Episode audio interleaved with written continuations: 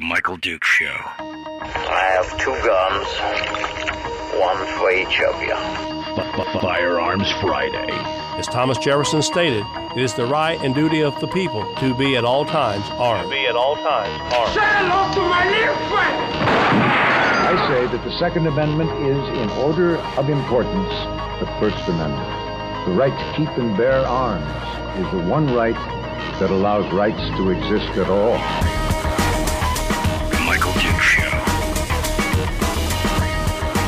The right to keep and bear arms shall not be infringed. Firearms. From my cold, dead hands. Friday. Here's my rifle, there's my gun. This is for fun, it's for fun. Firearms Friday.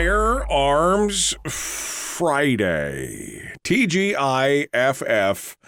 Welcome to the program, and thanks for coming in and joining us. It is Friday, your chance to sound off and talk about issues of a Second Amendment nature right here on the big radio program. We appreciate you guys coming in and joining us today. As always, Friday. Man, this week just flew right by. I'm not complaining. Don't think that I am, but oof, man, how did we get to Friday so fast?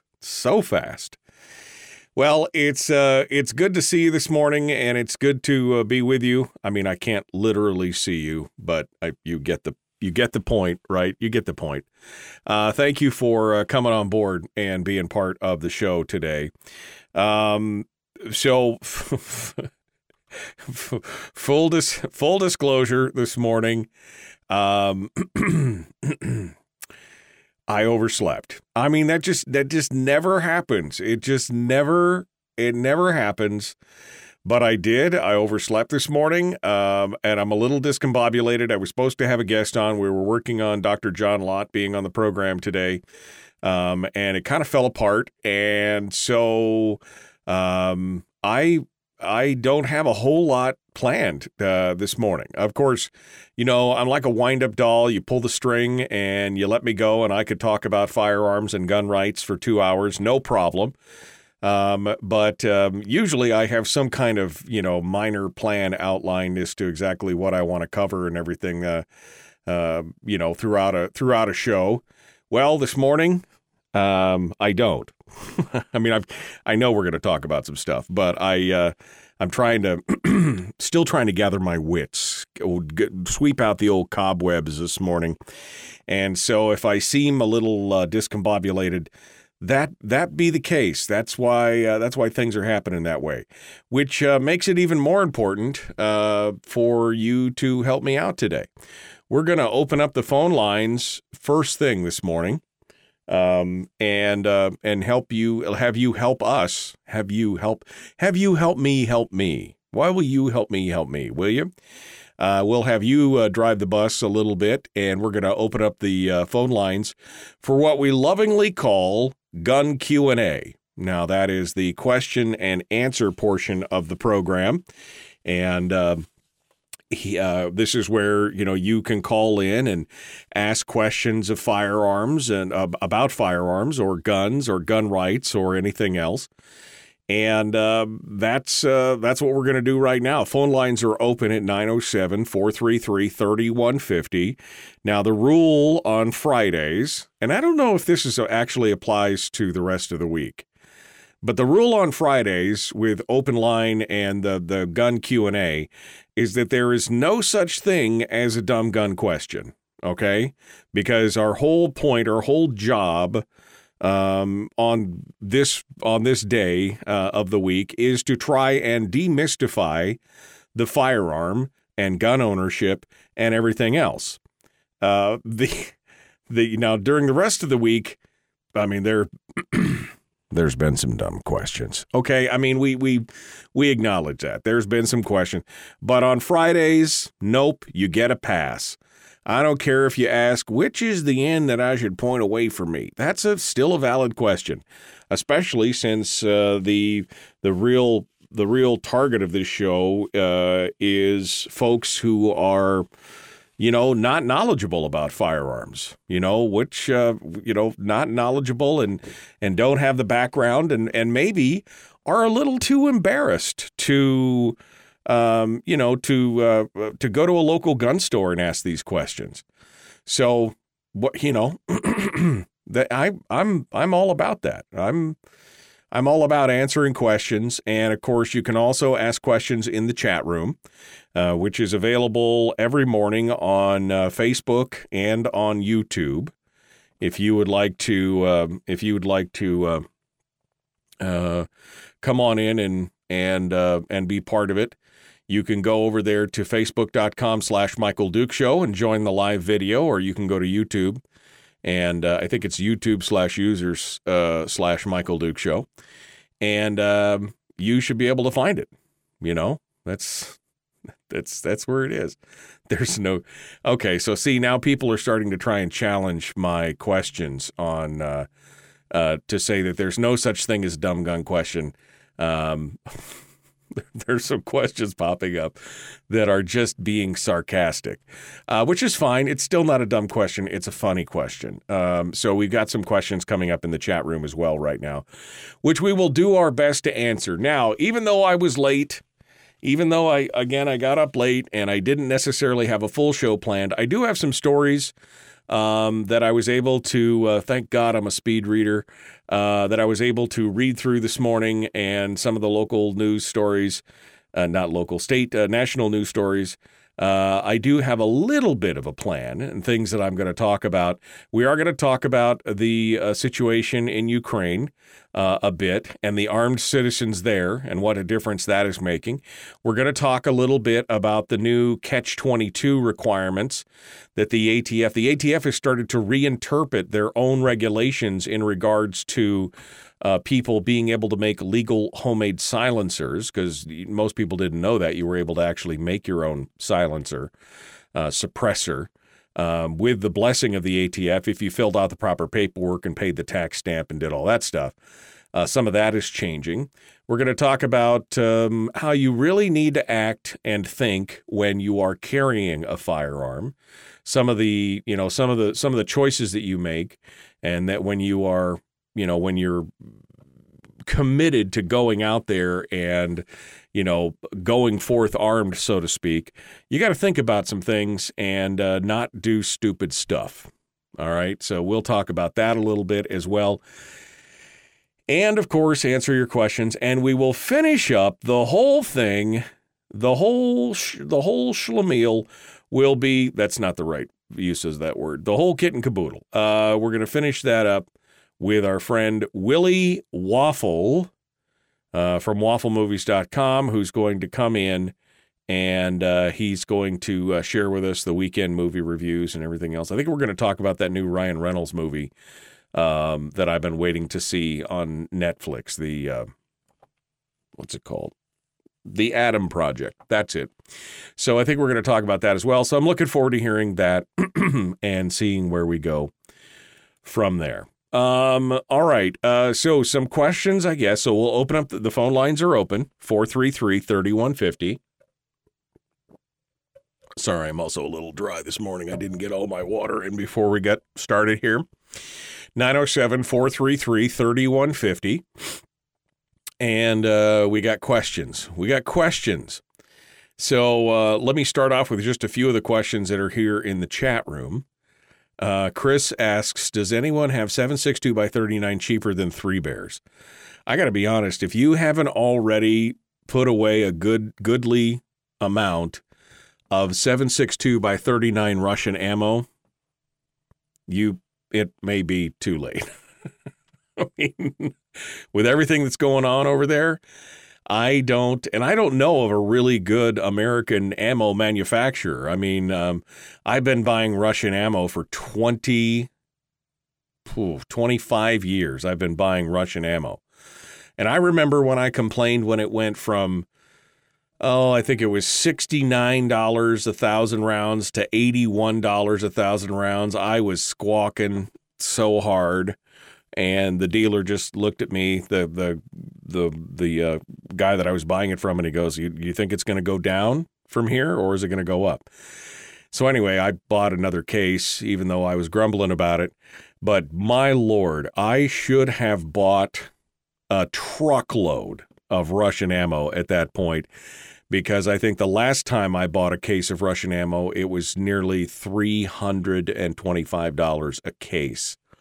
I mean, that's that's better than precious metals, people.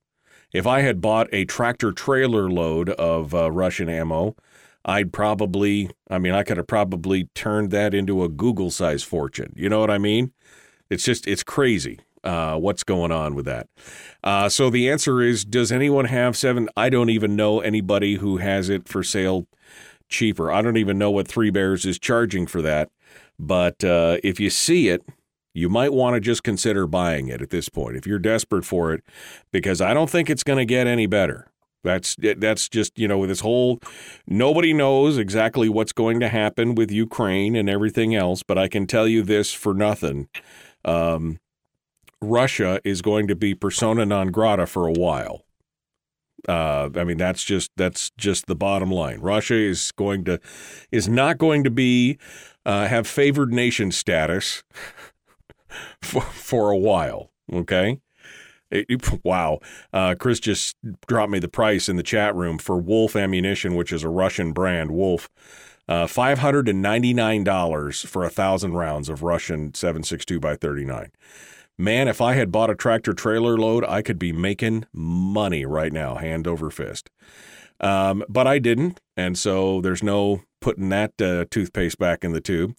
But yeah, I fully expect that there will probably be a shortage, and you might want to be shooting some other rifles for a while until that comes. I mean, who knows? It may take 10 years for whatever's going on in the Ukraine to wear off and have people actually want to do business with Russia again in the future. But if you've got Russian ammo, you probably want to hold on to it. And if you see it, you may want to buy another 1,000 rounds just in case. Just in case. Dan also asked some questions in the chat room, which we're going to get to here as well. And then Daniel is mocking me this morning with the dumb gun question. He says, and I'm going to go to the phones here in a second, but he says, in a gas-operated rifle, where do I put the gas? And with the rising gas prices, what are my alternative? Hardy, har. For those of you who don't know, a gas-operated rifle is not operated by gasoline. It is operated by the gas that expands in the chamber when the bullet is fired, and that gas operation runs the piston or the bolt group inside of a rifle and causes it to cycle. So when they say it's a gas-operated rifle, you know what I mean. It's Daniel, you are a funny man this morning. Funny, funny man. All right. Let's go over to the phones, and we'll start things off this morning with some more gun Q&A. Like I said, I do have some stories, but I'm very grateful to any help that you'd like to give this morning in talking about guns and gun stuff and everything else. So let's go over to make sure everything's turned up. Let me go over to the phones here, and we'll get things started. Good morning. Who's this? Where are you calling from? Hey, this is Tom from Fairbanks. Morning, Tom. What's on your mind, sir? I recently was driving from Fairbanks to Delta and happened to find a bunch of ammunition all over the roads. And I think it came off of a convoy, but they're 30 millimeter, and I looked it up and it said it's armor-piercing, high explosive rounds. Well, the ones that I picked up, and I actually gave it to a military fellow that I've met. Right. And he thanked me, but I'm just wondering, is it against the law for me to possess it? Possession of ammo, I am unsure of. I don't think so. I mean, you'd have to have something to fire it in. I don't believe possession of ammo is the problem. 30 millimeter high explosive. This is like Vulcan. This is like Vulcan or rotary cannon stuff, right? I mean, this is stuff that comes like out of an A-10, right? The military dude that I gave it to said it fires out of the Apache helicopter. Oh, okay. So that's same kind of stuff. I don't know as it is illegal for you to own it, but I don't know what you do with it. I mean, it makes an interesting conversation. Well, I have a bullet collection I've started when I was like 10 years old, so I wanted to put it with my collection, but sure. I just wanted to know, is it against the law for me to possess that round? I'm thinking about it. Maybe because of the high explosive component of it, it may be classified as a destructive device. But I'm not sure. I know that, I have the same kind of thing. I've got a bullet collection of a few, Otter bullets that I've collected over the years, and I have a round out of an A-10. It's a dummy round, but it's it shows me the size and everything else. But the explosive component, because it is an explosive round, that might be classified as a destructive device. Just to let you know, they were scattered all over the road on the way from Fairbanks to Delta. Daniel and it must have fell off of a convoy or something. But they were. I was driving over them with my truck. The supply, yeah, no, not a good thing. Is it Daniel in the chat room says yes, destructive device because of HEDP, which is the high explosive. Is it? He's asking also, is it a blue body? Is the body of it blue? It is blue. Yeah. So I think I did a little bit of research. I think it's inert. Well, it's interesting. Ken also makes the point in the chat room that it would be illegal because it's considered government property. But I mean, if you've attempted to try and give back some of it or whatever, that's an interesting. It's an interesting question. I don't know what I would do at all. I'd probably gather it up and put it in a box and give it to somebody on Fort Wainwright or something. Because otherwise you don't really have any use for it other than if it is inert. Maybe having one in your collection. I don't know. I guess your mileage may vary. You'll have to make that decision. But I would say if it is actually high explosive, that you could fall under the whole destructive device thing. It says inert training round, says Daniel. So, the blue is an inert training round. So if it's a training round, then you're probably good. But, who knows? Maybe eBay. Your mileage. Well, thank you very much. Your mileage may vary. I appreciate it. Thank you so much for calling in and joining us on the program. All right. Yeah, I've never considered that. I mean, I've got some weird ammo and casings and things that I've collected over the years. I've got a 105 millimeter howitzer casing that I use as a stand in my garage, in my workshop for like dowel rods and stuff. I mean, it's a big, shell casing that I use for that. And I picked up some interesting things over the years. But especially if it's a dummy round, then you probably are good to go. And I'd love to look at one when we come to do the gun show up in Fairbanks next month, Tom. Bring me one by. I'd be interested in taking a look at it. It would be interesting to see. But there you go. All right, folks, got to go. Running late. The Michael Duke Show. Common sense, liberty-based, free-thinking radio. We'll be back right after this. I ran right over the thing over that, didn't I? Anyway, do what you can afford, says Daniel. That's interesting. I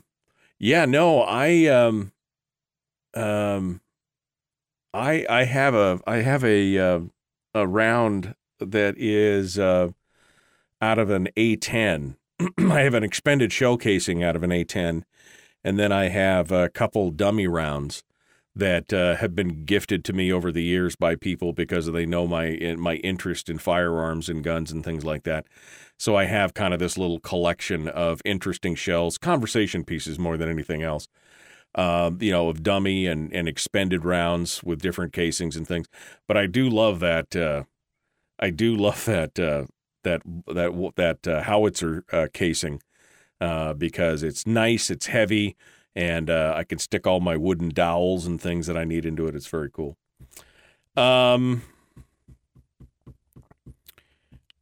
I'm just looking at just a thought. 400 Somalians were reported to the border 2 years ago, crossing the border armed. Why were they coming here? Coming here to Alaska? 400 Somalians crossing into the border into Alaska? I don't know anything about that. Have a relative who lives near the Guernsey firing range in eastern Wyoming. Lots of expended live rounds laying on the ground. Live and can explode. Due to weather changes, some of the rounds explode with no warning. I've never heard of that. But I guess anything is possible for that. Chris says, I'm waiting for Tesla to make an electric rifle. We should be moving away from petroleum-based firearms. I mean, since Tesla is an electrical, car company, I keep waiting for somebody to make a Gauss rifle, right? I mean, that's what that's what I'm waiting for. I'm waiting for somebody to come up with a Gauss rifle that shoots a railgun, right? A handheld railgun. That's what I'm waiting for. What was the name of that Arnold Schwarzenegger movie where he and I can't remember who the bad guy was in that one. It wasn't Gabriel Byrne. That was The Sixth Day. But they were walking around with handheld railguns shooting at each other through stuff. I can't remember what that one was called. But is that Eraser? Is that the one that it was? Was that Eraser? Anyway, always fascinated by that. Eraser. Yeah, thank you, Dan. So, yeah, that's always interested me. I keep waiting for somebody to come up with a handheld. Theoretically, they've had the theory on that railguns for, 80 years or something like that. The problem is the power. You'd have to carry a city power plant around on your back to be able to shoot the damn thing, to create enough juice to shoot the flechette or the round or the slug or whatever it is down the deal, because it takes so much damn power. But who knows? Maybe Elon Musk will figure it all out in the long run. That would be. I mean, I'd buy that for $1, right? I mean, I'm just sad I missed out on the whole Tesla flamethrower thing, or the Boring Company whichever it was. When he was selling those flamethrowers. He sold out of those things. As soon as I heard about it, I went on the site. I'm like, I got to buy one of these. And they were all sold out immediately. James Caan was the bad guy in Eraser. My God, how long has it been since I watched that movie?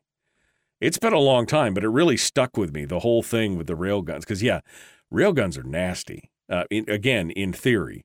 I mean, you accelerate a piece of metal to, thousands and thousands of miles an hour, just the kinetic energy of that is, oof, man. Okay. I thought the problem was the size of the magnet, says Kenneth. Well, yeah, but you got to charge the magnet. There's multiple problems, but theoretically it could happen, but it takes a lot of power. Anyway, let's jump back into it. Here we go, The Michael Duke Show. Common sense, liberty-based, free-thinking radio. Like and share the show. Like and follow the show page. Let's get going.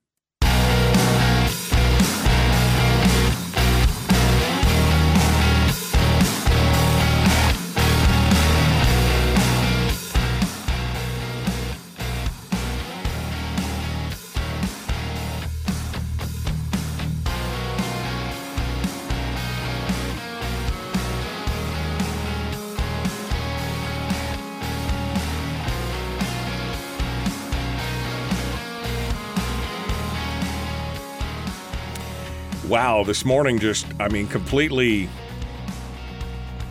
not off the rails, but just kind of random. We were just talking during the break about somebody made a sarcastic comment because of the whole gas-powered rifle thing that we talked about earlier.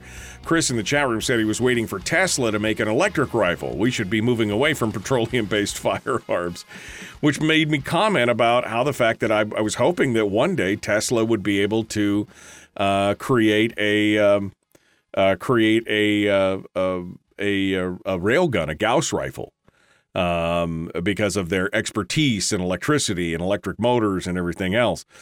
There is actually a which for those of you who don't know, a Gauss rifle or a rail gun takes a piece of inert metal, magnetically, of some kind of ferrous metal that can be attracted by a magnet, and it runs it down a series. It runs it down a channel that's surrounded by a series of magnets over the length of, however long it is, from feet to yards.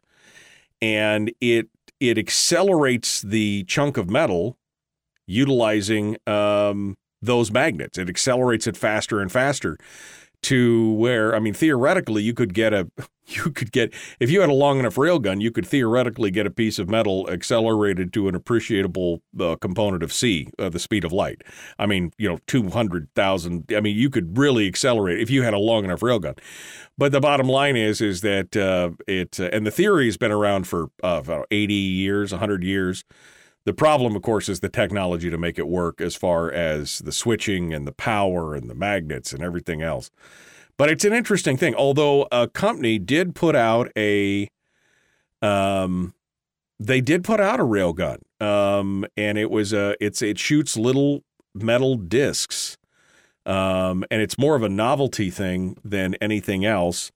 I watched a video on it about 3 months ago, because I'm always fascinated by that kind of stuff. And I'm trying to, what is it called? It's called there it is. Demolition Ranch did it here a few weeks ago. I guess it was back in September. Anyway, they went out and they tried this system. And it is, it's called I can't remember what it's called now. Anyway, it's got its own little, it shoots these little discs out there, and it's called the E. Is that right? The E-Shotgun. The E. You can go take a look at it if you want. It's the E-Shotgun.com. And it shoots these little discs. Now it doesn't shoot them fast enough to really hurt. It's kind of more just of a novelty item than anything else. But it, because in their demo, they show pretty clear that it doesn't work. It doesn't have nearly the stopping power or anything else of an actual real deal. But it's interesting that they were able to pull it all together and put it into this compact little cartridge. Anyway, the E-Shotgun is what you can go take a look at, e-shotgun.com. And you should go if you have an interest in any of that. And I don't know why you would. Again, this is why I probably should not sleep in and get up early, but you could go out there and take a look at it. They've got the Demolition Ranch did a whole demo on it. I watched it here a couple months ago. Anyway, it's pretty cool stuff. So, all right. What else we got going on? Well, phone lines are still open. So if you want to sound off this morning, I'd love to hear what you guys have to say. We still have more stories to cover from around the country, including what not to do if you've decided that you are going to go forth armed. We're going to talk about that here in a minute as well. Let's, I guess we'll continue with some phone calls and see what we've got going on over here. Good morning. Who's this? Where are you calling from? Yeah, hi, this is Mayor Brady from Las Vegas. Hello, Mr. Brady. How are you, sir? Doing fine. I wanted to ask you if you knew about the ammo company in Scottsdale, Arizona, that gave 1 million rounds to that cokehead Zelensky. No, I didn't. I didn't hear about the company that 1 million rounds of ammo to. They sent it overseas. Yes, they sent it to the Ukraine. They should have been sending it to Vlad. I would rather see it go to Vlad because he is liberating the Ukraine from the Nazi Jew satanic cokehead Nazi. I can't tell if you're being sarcastic or not. I mean, I know that that's the story on Russian media, is that they're all Nazis. I mean, that, you know, even though Zelensky is a Jew, and I'm trying to figure that out. But are you being sarcastic, or are you serious here? No, I'm straight up. The Azov Battalion, that's the portion of the Ukraine army, is 100% satanic Nazis. The patches that they wear on their armbands are from the Panzer Division of Himmler's Panzer Division in World War II. So it is a direct link, and I've seen plenty of videos where his nose is stuck whiter than Hunter Biden. It looks like he got a half a can of Parmesan cheese stuck in his nose. Okay. All right. Well, I appreciate it, Brady. I mean, I don't see the comparatives. I don't buy into the rhetoric that they are a Nazi division and that they are out there doing all. I mean, again, to me, that's propaganda. On that, I'm not saying that there was not reasoning why Russia did what they did. I don't agree with the justification. Part of it was because if we would quit dangling the whole NATO thing in front of the nose of Ukraine, this wouldn't have happened. But I don't see it as I just don't see any proof that the Nazis had taken over the Ukrainian government. Which of course is what's being put out there and broadcast to all the Russian people in Russia, that they are denazifying the Ukraine somehow. I find that hard to believe. You know, you need to look at the movie Oliver Stone, Ukraine at War, and if you watch that video, and it's on BitChute, you can call it up. Watch the history of Ukraine at War, and it's 100% Nazis from basically the 40s until now. It has not changed, and all the bio labs that Vlad found over in the Ukraine up to 34 now were all funded by Obama, started in 2005. George Soros, Klaus Schwab, the New World Order, which I would like to call the Jew World Order. That is who's behind it, and that's the reason why Vlad went and liberated the Ukraine and taken it back from the Nazis. Okay. I'm a little confused about how somehow the Jews are responsible for the New World Order and how the Jews are part of the Nazi regime. That seems to be a little counterintuitive, Brady. But, hey, I appreciate you calling in and giving us your thoughts this morning, even though I probably couldn't more vehemently disagree with them. In that regard, I've seen some of those things. When the Ukrainian invasion first happened, somebody called from Fairbanks and was saying how, Putin was in the right and, all this kind of stuff because of the Nazis and the things. But I mean, trying to conflate the whole, that it's a Jewish problem with Nazism and everything. I'm sorry, my brain can't wrap around that kind of. Kind of stuff. I don't have enough tinfoil in the studio here to make all that work. Sorry, I just don't have enough to make all that work. It is Firearms Friday. We're talking about guns and firearms. This might be a good point to bring up the Ukraine. And there's a couple different articles out there which I think have been following this, doing very well and following this. The Wall Street Journal has been putting up articles that are interviews with different people on the street, people who have been fighting and where they come from and what they're doing. They quote Maxim Kuruchkin, who had many personal and professional ties to Russia, but he's a Ukrainian-born playwright, and he is now one of the thousands of men and women who've taken up arms to defend his country. In his interview to the Wall Street Journal, he described the number of newly armed citizens as an army of the free people. He's serving alongside taxi drivers, computer programmers, journalists, citizens from all different walks of life and all these different political opinions, who are all basically united behind a premise that they will be free. The Journal has done a pretty good job of sharing all these different stories of some of the more well-known and influential members of this Free People Army that are out there, including one of the rock stars from the rock group Boombox, and Also, the fact that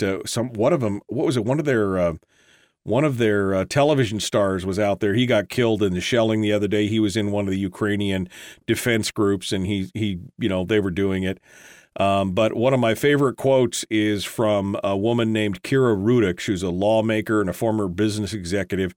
She picked up a gun and gathered up a group of a dozen party members and friends at her house, and they've gone out and they've started to fight. She said, "I looked at my house, at my family, my home, my cat, and realized that everything that I love is here. Why should I leave? Because Putin has decided to take what's ours?" And I mean, that sentiment is pretty much what I think people are fighting for. They're fighting for their homes. You're never going to find people more resilient than those who are fighting for their homes and families. And thank goodness they have the ability to fight back and are armed. And the fact that the government was loosening the gun laws and everything else, and then passing out rifles and everything, that is a good thing, as far as I'm concerned.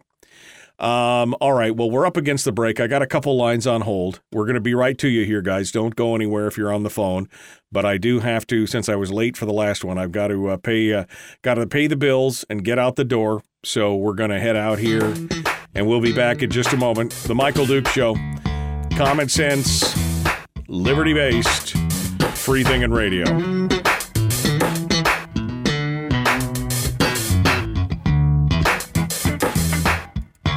If you missed the show, you can listen to it on your time with Dukes on Demand. Oh, and it's free. Like America used to be. Streaming live every weekday morning on Facebook Live and MichaelDukesShow.com. Well, yeah, I mean, I've seen some of these people talking about this, how Russian is the last bastion of freedom or something against some kind of tyrannical New World Order and the things and the Nazis and all this kind of stuff. And all I could do is, I mean, I look at Russia and I go, you guys are holding them up as some kind of free bastion of they're the last one standing against a new world. Have you seen what's going on in Russia? I mean, have you seen what's going on? I just, I can't wrap my brain around that. That is just, it is definitely into tinfoil hat territory on that. And I can't wrap my idea around somehow this is some large Jewish conspiracy that is then tied back to Nazism in some way, shape, or form. That just does not compute. I know that there's plenty of videos and theories and people out here, and that, I mean, but sorry, I'm just not buying it. It just is just no rational sense for what's going on in that. Let's go over to the phones. We only have one line on hold now. They only one line held on. So let's go over to the phones, and we'll get this caller set up for a return to radio, and they will be the first caller when we jump back onto the radio. Good morning. Who's this? Where are you calling from? Hey, good morning, Michael. It's Fred. How you been? Hey, Fred. How are you doing, my friend? It's good to hear from you. Oh, yeah, quite well. Good. Yeah. Well, hold on. Hold on. One of the things, that last one was tough. Yeah. No, I'm with you on that. It is. It's weird. Hold on, Fred. Don't. You'll be a good fresh start here when we return to the radio, and so we'll be right back to you here. Don't go anywhere. Don't go anywhere. All I want to point out is Russia is just a ways away. From Kotzebue to Big Diomede is 97 miles. From Kotzebue to Anadir is 580 miles. Yeah. No, it's you can see Russia from your house. Is that what you're saying, Sean? You could see Russia from your house? I mean, I guess if anybody in the United States should be worried, Alaska should be worried, I guess, in theory. And while they've been expanding their Arctic operations in the last 15 to 20 years, they have not definitely don't have the concentration of troops that they have in the east that they have in the west. But again, I think they would find it very difficult to make it happen. Chris summates my stumbling this morning because I was like trying to chew out the words. Chris says, pretty sure that the Jews and the Nazis were never on the same team. That pretty much summates it in one sentence. Thank you, Chris, for making that succinct, because you're right. That was kind of what I was trying to wrap my head around. Wait, this is a Jewish conspiracy to prop up Nazis. Again, that's like oil and water, apples and oranges. I just don't see that. I just don't see that happening. But people believe it, man. There are people out there that believe that stuff. Again, the first day when the invasion had happened, and we had that first caller, I don't remember his name, but from Fairbanks, and he was going on and on about how Putin was in the right and it was this Nazi whatever, and I was just like, "What are you talking about?" I mean, I was so confused.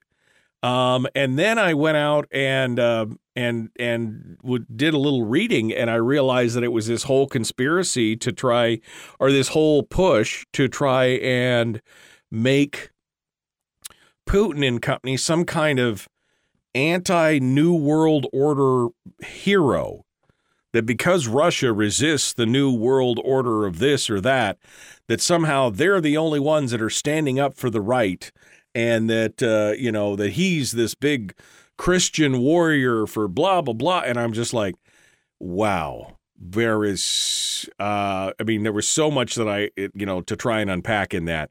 But the fact that you can look at Russia, which is an authoritarian regime, that's what's going on in Russia. It is an authoritarian regime. That you could look at that and hold that up as somehow they are the bastion or the heroes of the world against some kind of new world order. No, that's just not. No. Yeah, you got to understand a little bit of history there. But the answer is no.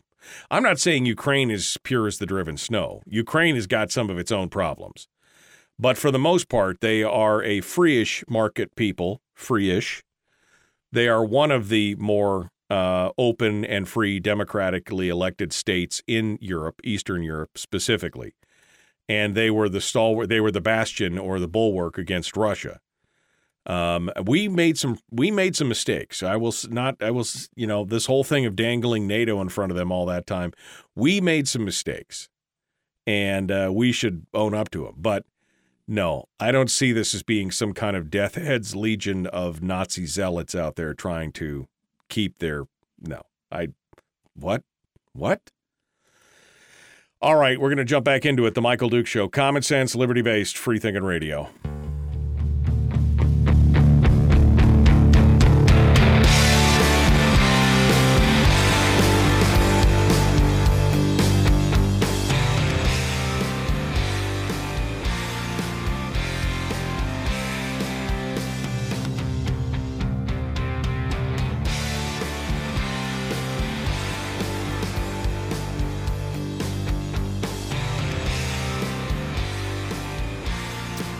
All right, continuing now, Firearms Friday.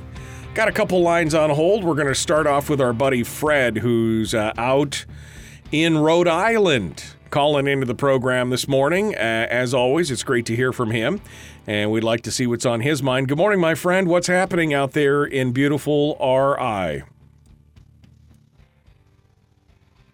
Good morning, Michael. How you been? Good. What's going on in your neck of the word? Well, this whole thing with the, especially the last call there, you're right, it's tinfoil hat time if there ever was anything.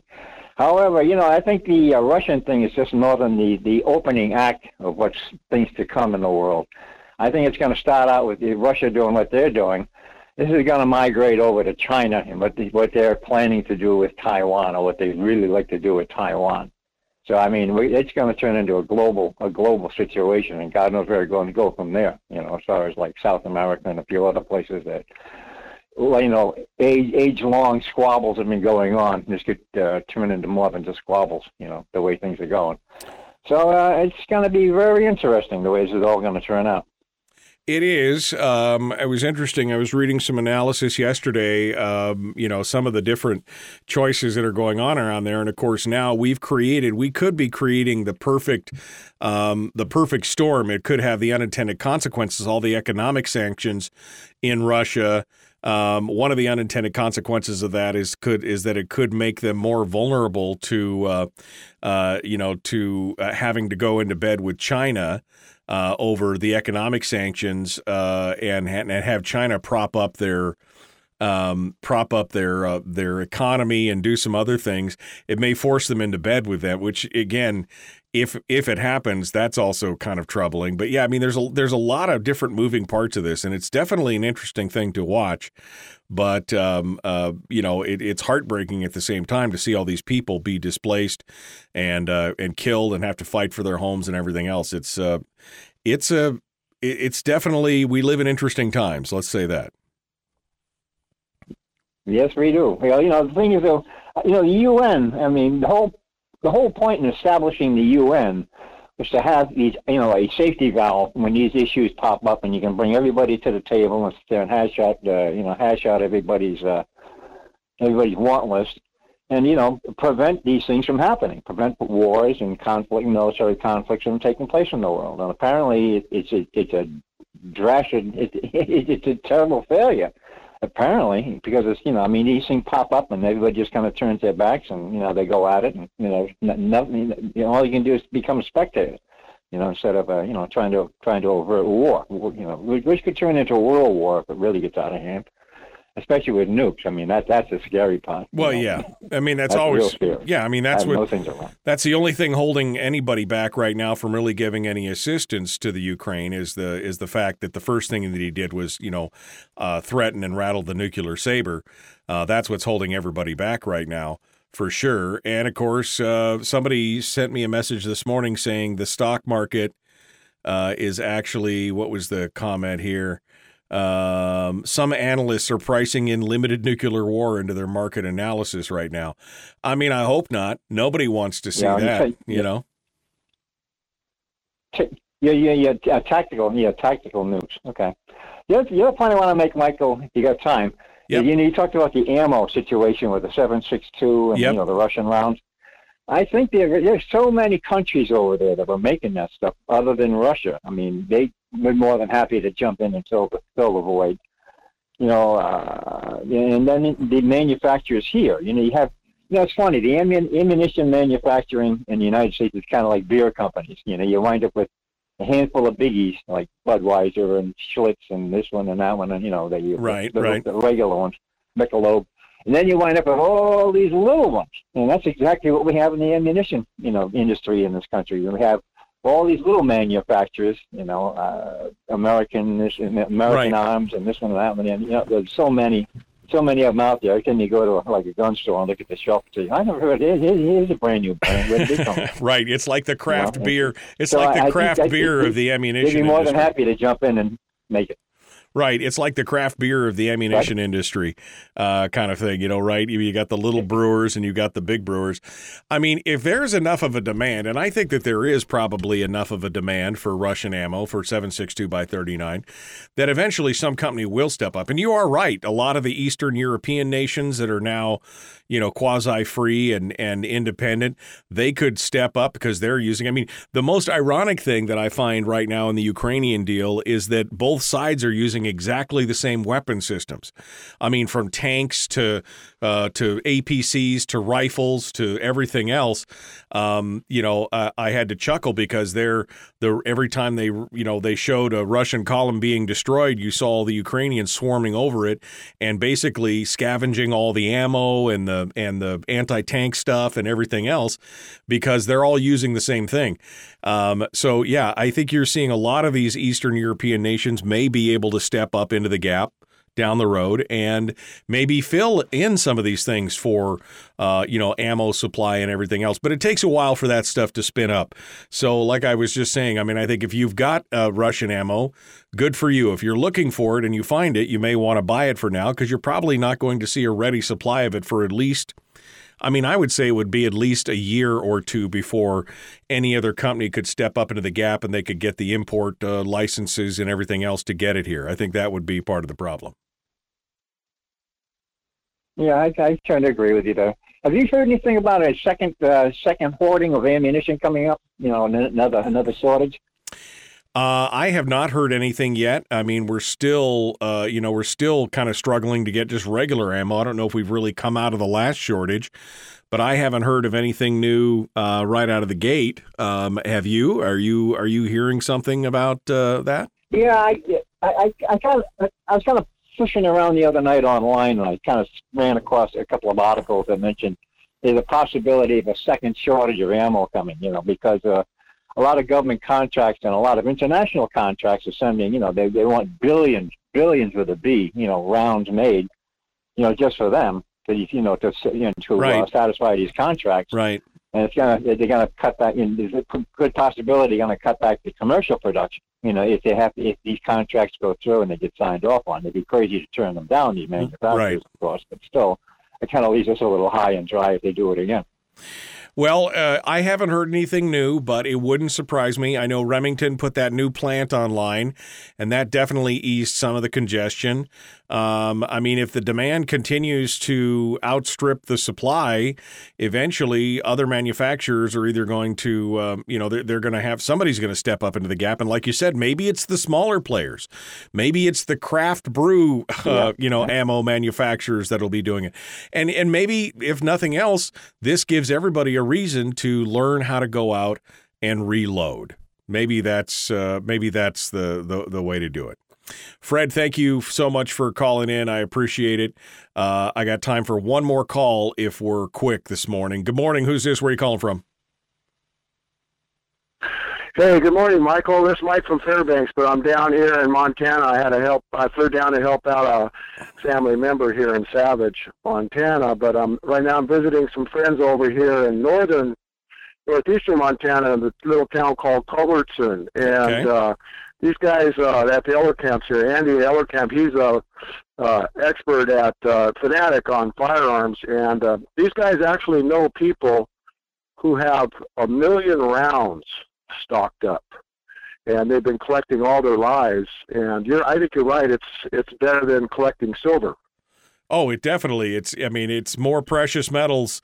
The brass and lead is worth more than gold. And at this point, if I had bought all that stuff back in the day, I would be a wealthy, wealthy man if I wanted to sell it. But that's the question. Do you want to sell it off, or do you want to have it to use? Now, 1 million rounds seems a little excessive to me, but having a few thousand rounds for each of your main calibers that you use, probably not a bad thing when you're all said and done. But Mike, hold the line here. We're going to come up against the break here. We're jumping into it. So hold the line, Mike. We'll be talking to you here during the break. The Michael Duke Show continues. We got more coming up. Don't go anywhere. Hour two is dead ahead. We'll be finishing up the show with Willie Waffle. Still got some headlines to get to for Gun Q&A. The Michael Duke Show. Back with more.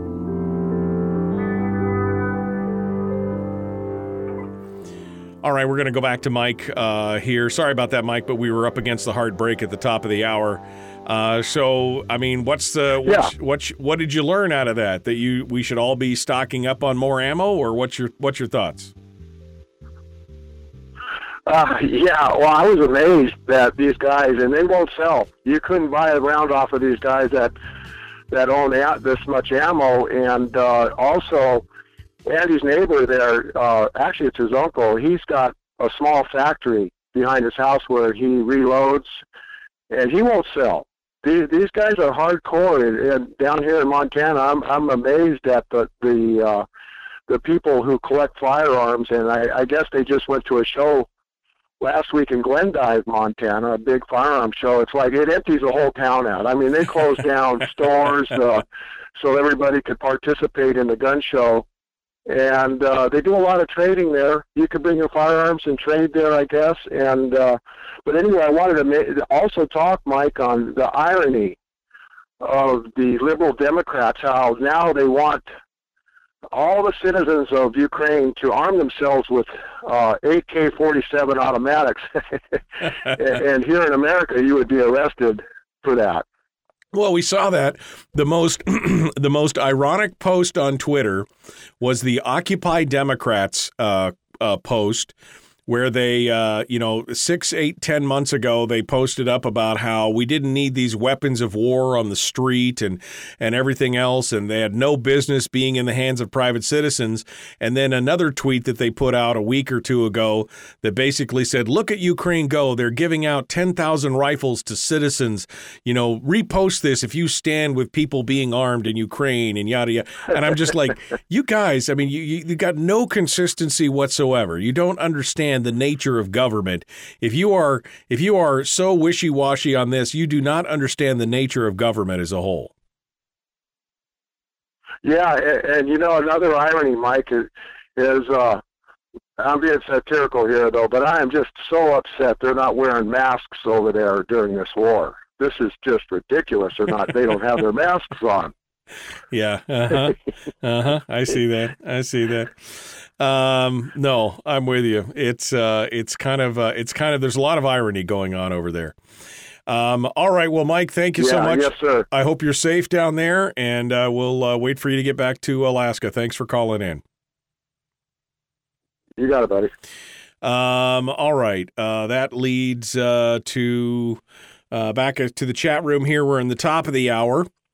Chris said I should watch the documentary by Oliver Stone, which is what Brady mentioned, this Oliver Stone video from the time Crimea was invaded by Russia. And I have not seen the Oliver Stone documentary. I'll go search it out and see if I can watch it this weekend. But again, I'll reserve my judgment till after I've seen it. But again, just the argument, Chris, that Brady was putting out there that somehow these two diametrically opposed things, the Jews and the Nazis, were somehow actually one thing, was, I guess, what really threw the whole thing for me on that. Why does our government appear to care for the rest of the world more than our citizens? Well, because they're not their citizens, I guess. You know, they know better than us how to run our lives, and they want to run everybody else's life too. So, but they got to get them under their thumb before they can do it. Maybe that's what part of the problem is. I don't know, Jimmy. Why is Africa still Africa, says Jim. Good question. Sean goes, why do people always try and spin it as the Nazis? Totenkopf, dead person's head. He's talking about the symbol of the death's head symbol, which has been used in, military units for a long time. I mean, like I said, I'm going to go back here and I'll watch this thing and see what we can. I'll watch this documentary and see what it has to say, but. As of right now, I have not been swayed by just watching the people on the streets and things that have been going on and things that they're hitting hospitals and some of these other things with I'm not I'm not buying into it all. And I'm trying to watch the news from every perspective, including the Russian perspective. I've watched some of the Russian newscasts as well on this, just because I'm interested in it, what's going on. Rusty says, doesn't the metal storm weapon use electricity, theoretically shooting up to 1.6 million rounds, though it's not a practical gun? I mean, there's all kinds of things. I mean, they do. The Navy is working on a railgun to mount on their ships. The Navy, you could see the tests. I mean, they are impressive as hell. They are working on railguns for mounting them onto battleships or, I guess, basically naval ships. We don't really have any battleships anymore, but they are mounting them. But I mean, they've got to have their own power supply. There's lots of things. But yeah, there's been some super impressive test shots with that. They have one that shot through. I can't remember how many different. I mean, they basically set up steel plates. Over the course of this round, and they just, oof, it penetrated everything. And so there's some impressive things out there. I mean, the technology is coming. The railgun is going to be the next thing in the future. Somebody mentioned earlier that they were shooting stuff out of the sky with lasers. Star Wars is here. Yeah, I mean, they're using high-speed lasers to kill drones and planes and to burn out missiles and do other things. So the technology is advancing. We will have a railgun eventually. I would just love to have one to shoot just to play around with, because I just find the technology fascinating personally. I would love to see something like that. Anyway, we are coming up here on the break. We're going to continue hour two, dead ahead. The Michael Duke Show. Common sense, liberty-based, free thinking radio.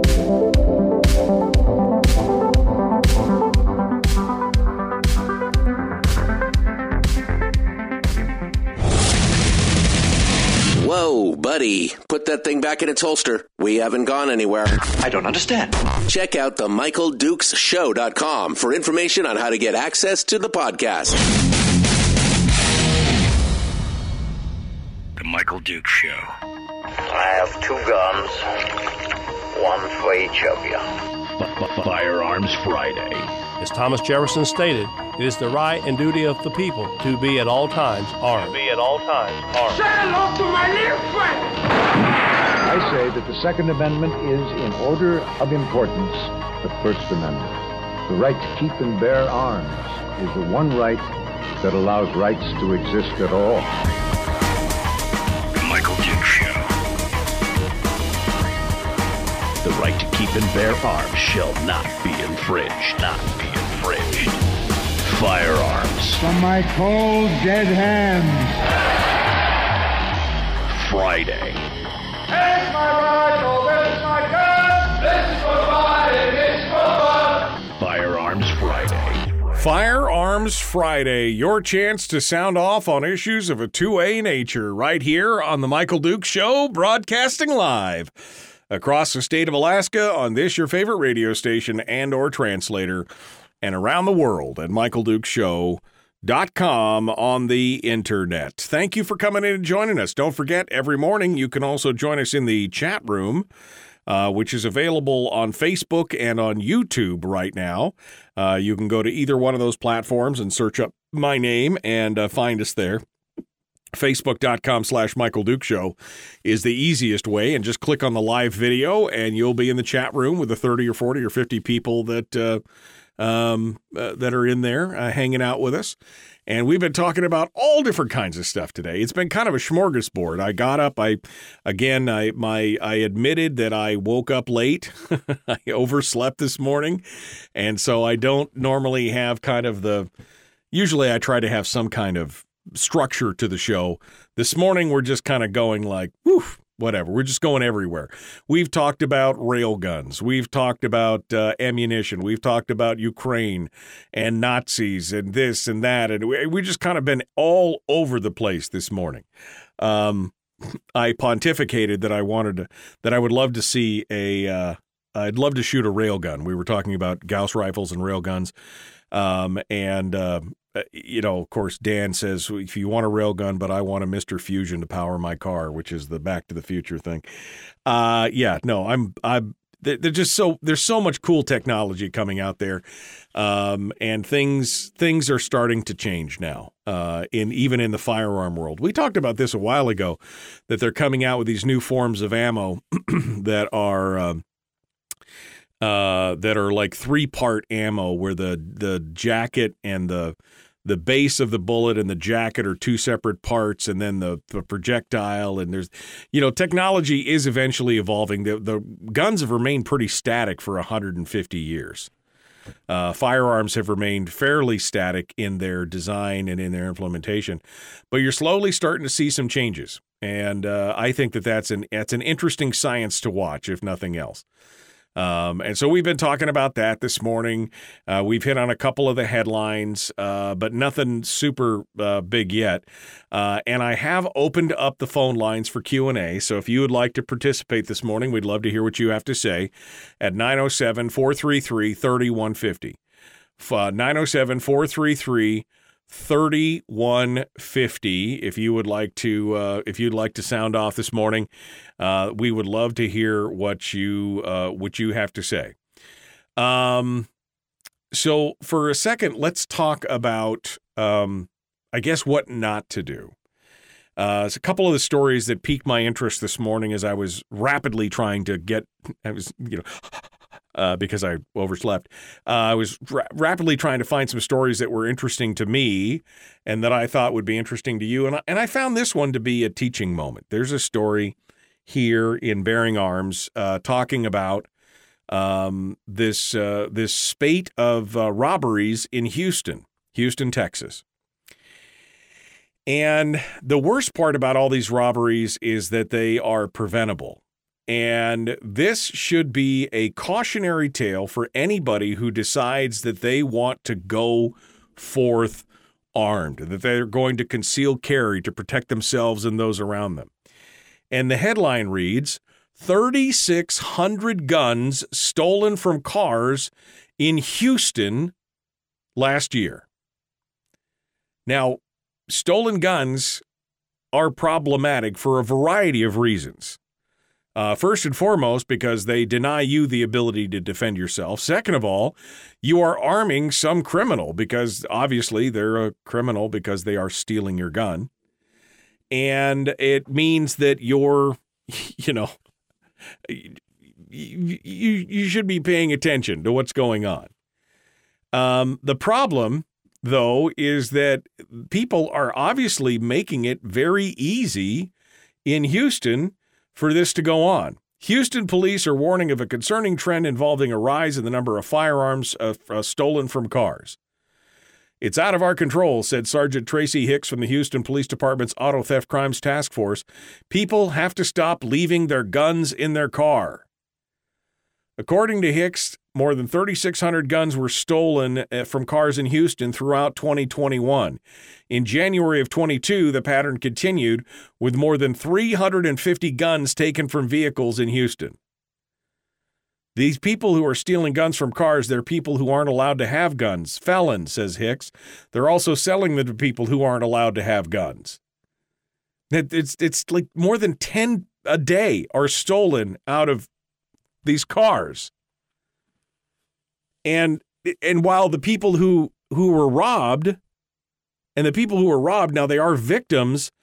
But again, you have to, there's a certain amount of responsibility, 10 a day.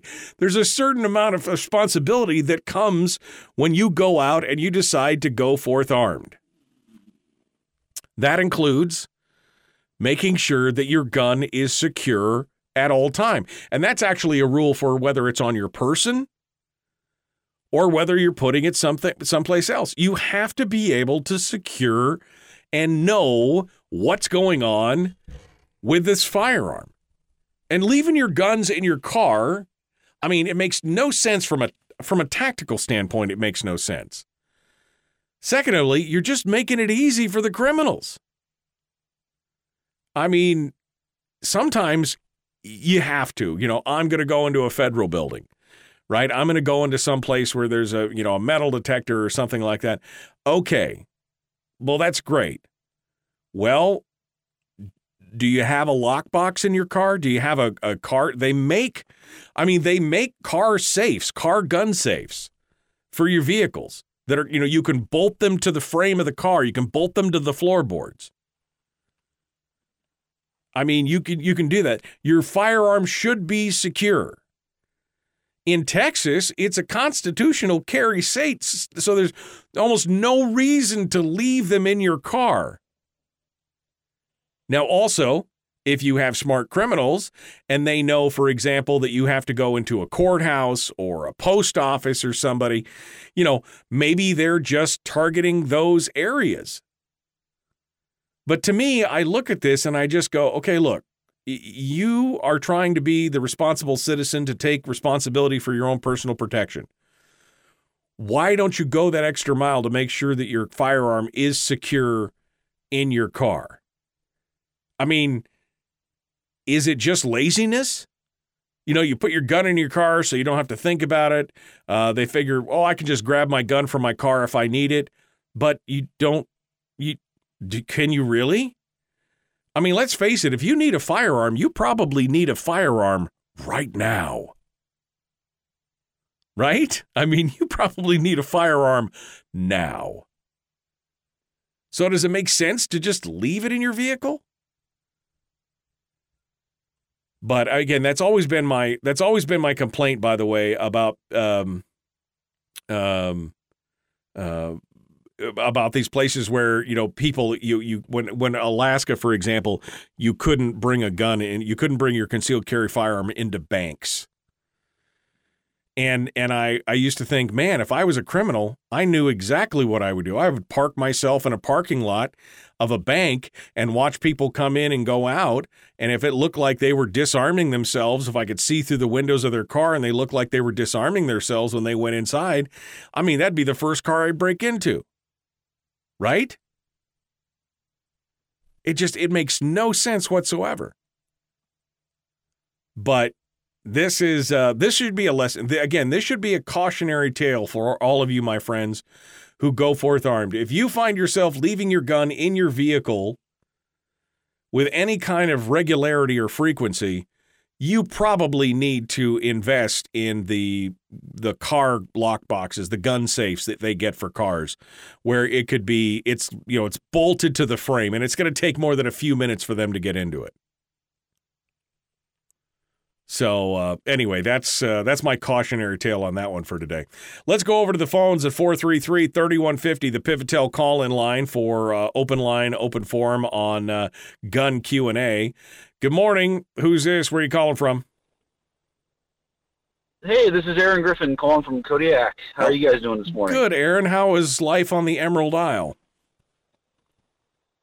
It's very rainy right now, although that's not unlike it always is. Yeah, exactly. I mean, that just sounds like another day on Kodiak. Yeah, I mean, it's been typical. I mean, it's just been the way, I know spring's not quite here yet, but we're close, you know? Right. I was calling, you were talking about gun technologies, and I had a thought. It's interesting how the gun technology is very closely, I think, related with oil tech, quite frankly, or new green tech. It turns out that gunpowder is a very efficient form of storing energy, and similar to what hydrocarbons, like whether you're talking about gasoline or natural gas, the reason that the technology hasn't morphed into the new stuff is because they just haven't figured out how to store energy better. Right. And once they do, then the free market and capitalism will morph that into the next better product. You know? No, and it's always good to see that kind of exploration. I remember back in the late 80s, early 90s, Heckler & Koch was making a new style. It was like their DARPA, they were doing experiments, and they had created a caseless ammunition for their rifles that they were testing out, and they were putting it all. It was some kind of high explosive where the bullets were actually embedded in it, and then it would fire inside the rifle. And it was novel and unique. But as you said, regular old gunpowder worked just as well. But that's the kind of things you got to take those steps to figure out what works and what doesn't.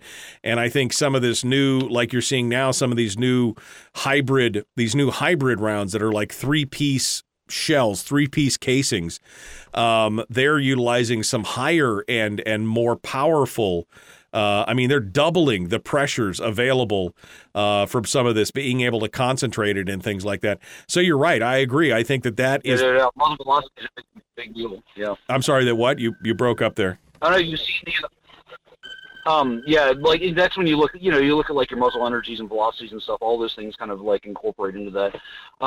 I don't know if you saw two of the three finalists for the Army's replacement of the AR platform had composite casings. Yes, I saw that. Yeah, we talked about that 4 weeks ago, that was the two of them had the composite different, three-part casings and things like that for the new modern weapon system, which I find fascinating that that's I found it fascinating that that's where the technology change was happening, not in the rifle itself, but in the ammunition component of it.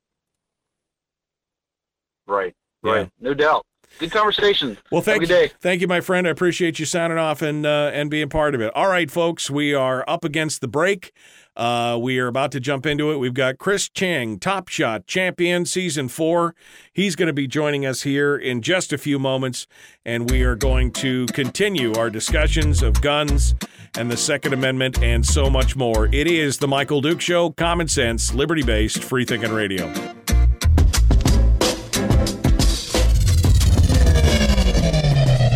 Your mental suppository. The Michael Duke Show. Okay, we are in the break right now, and we are joined by Top Shot champion Chris Cheng, who is with us right now. Good morning, my friend. How are you doing? Hey, great as always, and excited to be on the show today. Well, it's good to have you. I woke up, I was so discombobulated. I woke up late this morning. I never oversleep. Like, I haven't overslept in like 4 years, and I overslept this morning, and so I'm a little discombobulated trying to get everything put together. So it's good that you remembered that you were calling in, because I indeed. I certainly didn't remember that you were calling in. So I appreciate your stalwartness on that. So how are things going in your world, Chris? What's happening? What should we talk about today when we come back to the radio? Yeah, I mean, I think, the Ukraine situation is, clearly been very top of mind for me, and there's very direct, applications for the Second Amendment and this value of an armed civilian populace. Yeah. Is obviously at the very top of mind. We could talk a little bit more about NFTs if that's of interest. Yeah, there's been continued interest in the firearms community and industry about NFTs. And let's see, and then in Washington State, I was reading a little bit about how they're having a magazine capacity restriction that's coming. That's going to be put in place in next month in April. Yeah, there's this big rush of everyone, buying as many standard capacity magazines as they can before this, silly ban takes place. They'll have 2 million more new magazines in Washington before this whole thing is done, which I think is totally kind of antithetical to what they're trying to do, but it's counterintuitive, but that's where they're going. Okay, well, good. Well, I think we've got some stuff to talk about, especially on the Ukraine side of things. It's kind of interesting. Did you see the tweet from? We were just talking about this. The tweet from Occupy Democrats. Did you happen to see that? No. Mm-mm. Oh, so I should try and pull it up during the break here. But, it's ironic that you got a group like Occupy Democrats who are part of the CHOP and the Chaz and the whole thing in Seattle and the takeover and all this kind of stuff, where they have been tweeting out about how American citizens didn't need weapons of war and that guns were bad, assault rifles, even though, again, they were supporting all these, takeovers of these different places, and how this is bad. And then when the day that the Ukrainian government announced that they were passing out a gun to any citizen that wanted one, and not just a gun, but a full-on, full-auto AK-74 or AK-47 battle rifle, full auto, rock and roll, the whole deal. And all of a sudden they're like, look, yes, this is what they're doing. Stand with Ukraine. Retweet this. They're doing this. They're arming the citizens. And it's just like the hypocrisy. This is the same group of people that say the police are bad, but only the police should have guns, that we should defund the police, but the police should be the only ones that are allowed to have firearms to protect. It's just the irony of it is so thick you could cut it with a knife. Wow. Yeah, that's ridiculous. I'd love to talk more about that on air. No, exactly. So we can get into that and everything else. You guys ready for spring down there? Oh yeah, I mean we've actually had great weather. It's actually ironically concerning because we're in a drought situation here in California, which seems like a perpetual thing. So we don't want too much nice weather. We actually need the rain, and we haven't really gotten much of it this winter. Yeah, well, I guess it's nice to have nice weather. I mean, here it's 5 below, it's 20 above, it's snow. No, it's rain. No, now it's 40 degrees. Nope, now it's 5 degrees. I mean, it's just like we It can't make up its mind up here. We've had like false spring like 4 times already. So yeah, it's pretty crazy. But you know, I guess the best thing about sunny CA is that the weather never changes. Really, I mean, yeah, exactly. What is it? 5 degrees is the big swing for you guys or something? It's all said and done. All right, well, hold the line, Chris. We're going to jump back into it here in just a second. TopShotChris.com is his website. Chris Cheng, author of the book Shoot to Win and Top Shot champion from Season 4. We're going to continue with him here in just a second. And no, Brian, I did not remember. That's what I was trying to tell him. I was so gamboozled this morning, I forgot. Luckily, he remembered. Here we go. The Michael Duke Show.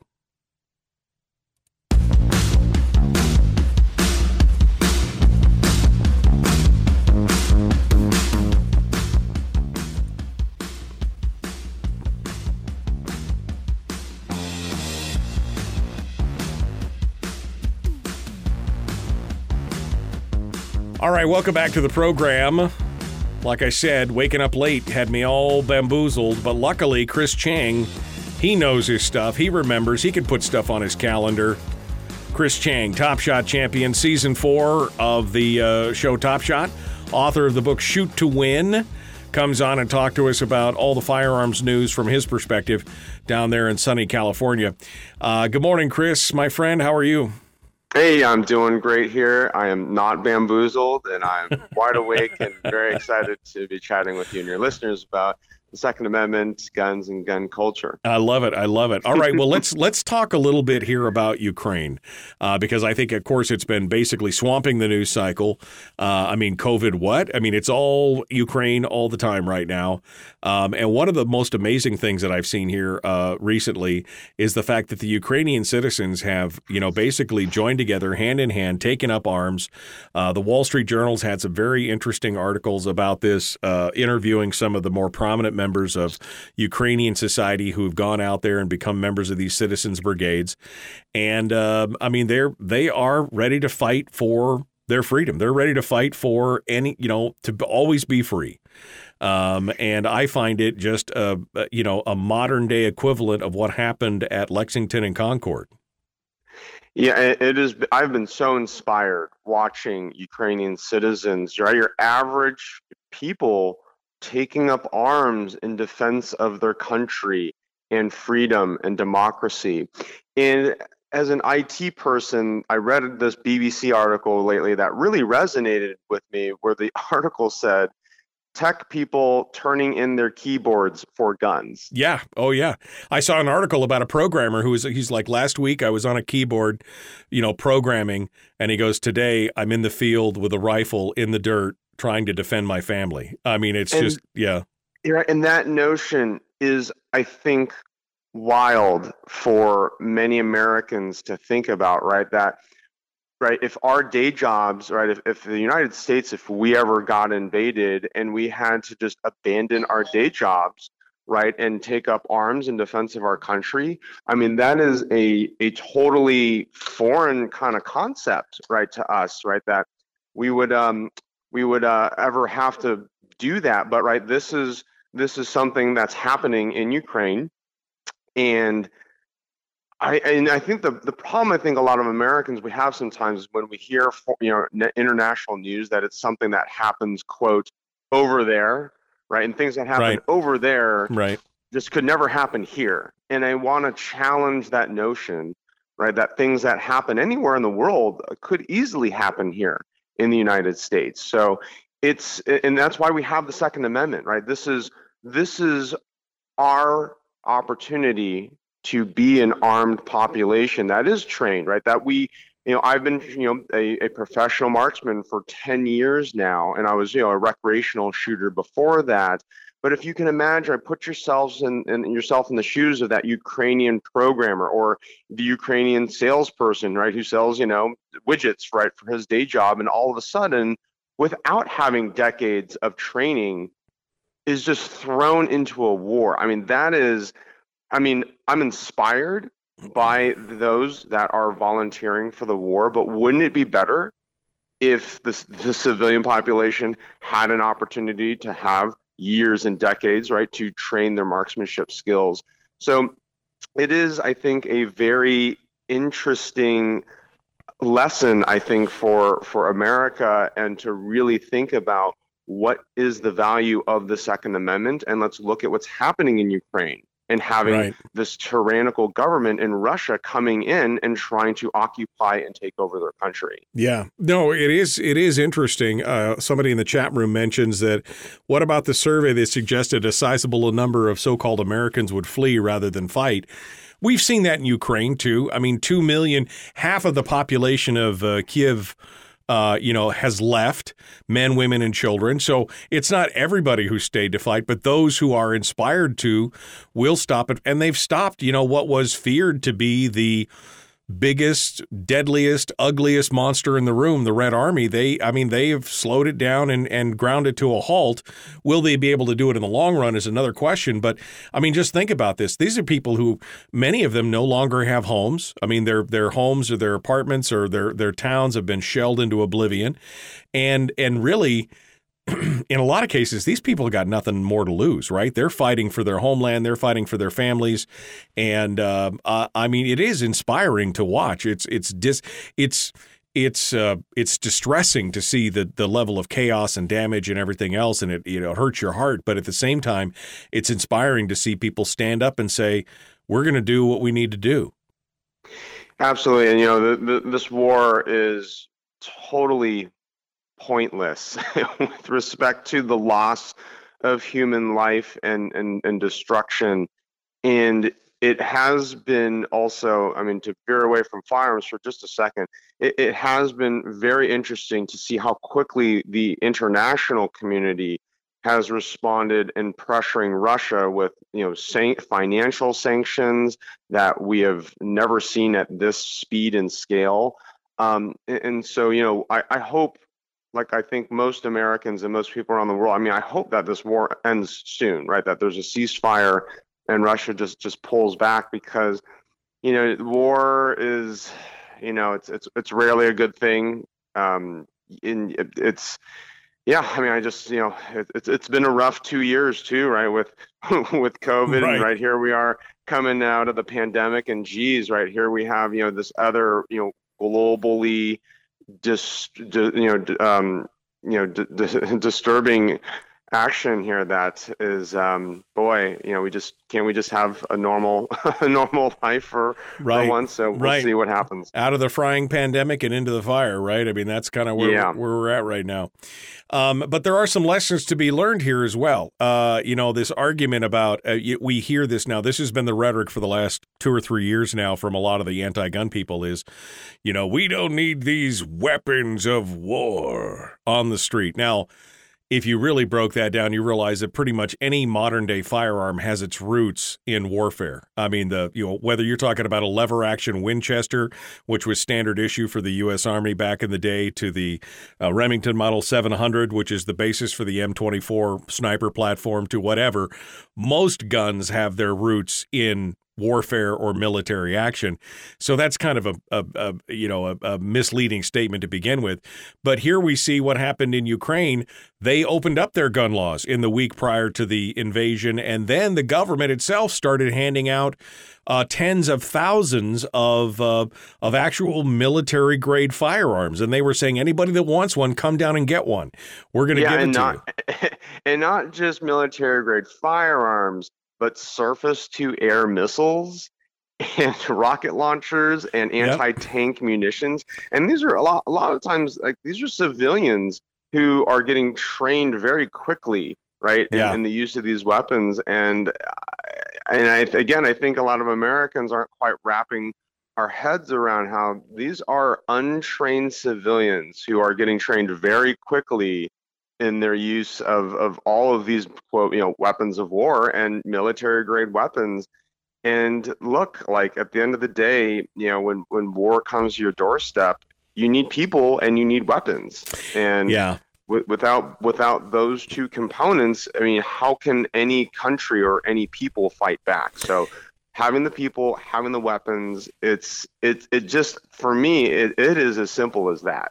Well, and the abrupt about face from many people out there, including, we were talking about the Occupy Democrats tweet, where at one point they were saying, oh, we don't need these weapons of war and guns are bad and blah, blah, blah. And then the next tweet, 3 months later when the Ukraine thing happens, look, they're giving out guns. If you support the Ukrainian people, retweet this, they should be, this is great that they're giving out 10,000 automatic AK-47s, and I just find it ironic. Well, it's okay over there, but it's not okay here. It makes me scratch my head. Yeah, it is definitely a head scratcher. And the anti-gun, gun-grabbing camp, they love saying conflicting things like this all the time, right? That for some reason, gun rights aren't good enough. They're not something that we should have here. But for some reason, right, guns are good in other places that aren't here, right? It's right. Sort of not. It's sort of almost like a NIMBYism, like a not in my backyard, right, kind of mentality, right? It's like, oh, I don't want guns here, but other countries, if they want guns, okay, whatever, out of sight, out of mind. And I think a lot of gun grabbers just don't understand or appreciate this principle of a trained armed civilian population. And I also understand why. I mean, I think for a lot of gun grabbers, the thought of a non-professional civilian being armed can be a scary thought, because I think for a lot of gun grabbers, it's the professionals like the military and law enforcement, like security guards, et cetera, et right. cetera. They're a little more comforted with them having guns. But like we're talking about with Occupy Democrats, well, they also don't trust the police. Wait, so right, if you don't trust the police, but you're saying right that they should have guns, like, well, wait, which is it? Right, it's sort of, it doesn't make sense. It's very conflicted. It is conflicted, and it's crazy. Boy, the time's running out fast. We're down to about a minute and a half here. Real quickly, Washington State's about to enact a standard capacity magazine ban, meaning anything 30 rounds is going to be illegal. That's had the opposite effect. Give me your thoughts on that in about 60 seconds. Yeah, we saw the same thing happen here in California, and I keep on warning listeners in Alaska and in other parts of our country that what happens in California and other states with respect to gun control, it could easily come to you. And there are people like me that are trying to, to speak out and push back and fight this, fight all these gun control measures. And so, in Washington State, I mean, people are rushing to gun shops right. and placing online orders for standard capacity magazines before they're banned. And it's a really sad situation, and I hope we get that turned around sometime. It'll have the opposite effect. They'll have 2 million more magazines before the law goes into effect. Chris Cheng, bingo. Top Shot champion. Hold the line, my friend. Thank you so much. Folks, we're out of time. The Michael Duke Show, common sense, liberty-based, free-thinking radio. Streaming live every weekday morning, 6 to 9 a.m. on Facebook Live and MichaelDukesShow.com. One final bite here. I'll give Chris one final bite at the apple. We're in the break. But Chris, I find it ironic that they keep doing this. And there's actually been a question. One of the, I think it was Bearing Arms, that said, will this lead to an outflow? Will it prompt a two-way exodus out of the state of Washington? Because they just keep piling stupid law on top of stupid law. What are your thoughts on that? It's an interesting question because, Washington State, at least from the perspective of a Californian, I've viewed Washington State with respect to Second Amendment freedoms as a very strong pro-two-way state. So my perception from what I've been speaking to some of my Washington, state resident friends, that they are used to freedom, right? That they are used to it, they appreciate it, and they celebrate their Second Amendment freedoms. And now that they're seeing those freedoms restricted, it could, result in an outflow. To be frank, I hope that doesn't happen, because here's why. In order to fight and push back against restrictions, you have to have people who are able to vote in the state, right? Who are able to push back. And if you flee the state, well, guess what? You literally are handing a victory to the gun grabbers. And this this is one of the reasons why you haven't left California, right? I mean, exactly. And I hope that Washington state residents who are pro Second Amendment don't flee the state. This is literally a moment where you have to stand your ground and fight. The irony of this is that this is all being driven pretty much by King County, the Seattle area and Olympia and that kind of stuff, that, the Western Washington and on the other side of the hills and in Southern Washington, it's kind of a whole different story. And this is that's also analogous to California, where everything's coming out of Sacramento, and Northern California is like, we hate you people. We wish you'd fall into the sea. That's really what it's coming. It's coming out of these more urban areas, and it's crazy. Some of the Eastern Washington counties, according to Jim in the chat room, said they're trying to join Idaho at this point. I mean, that's exactly. I mean, it's crazy.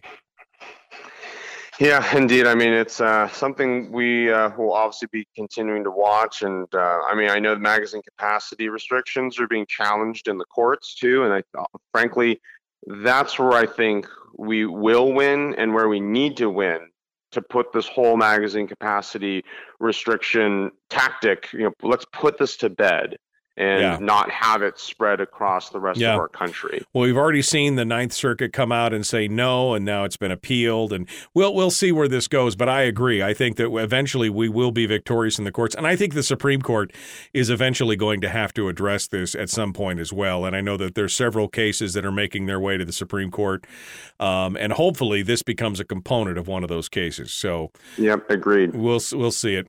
Chris, my friend, as always, thank you for coming in. Thanks for being again so stalwart and dedicated. I can't believe I was so scattered this morning. I just can't believe that I forgot. So no worries. I got you.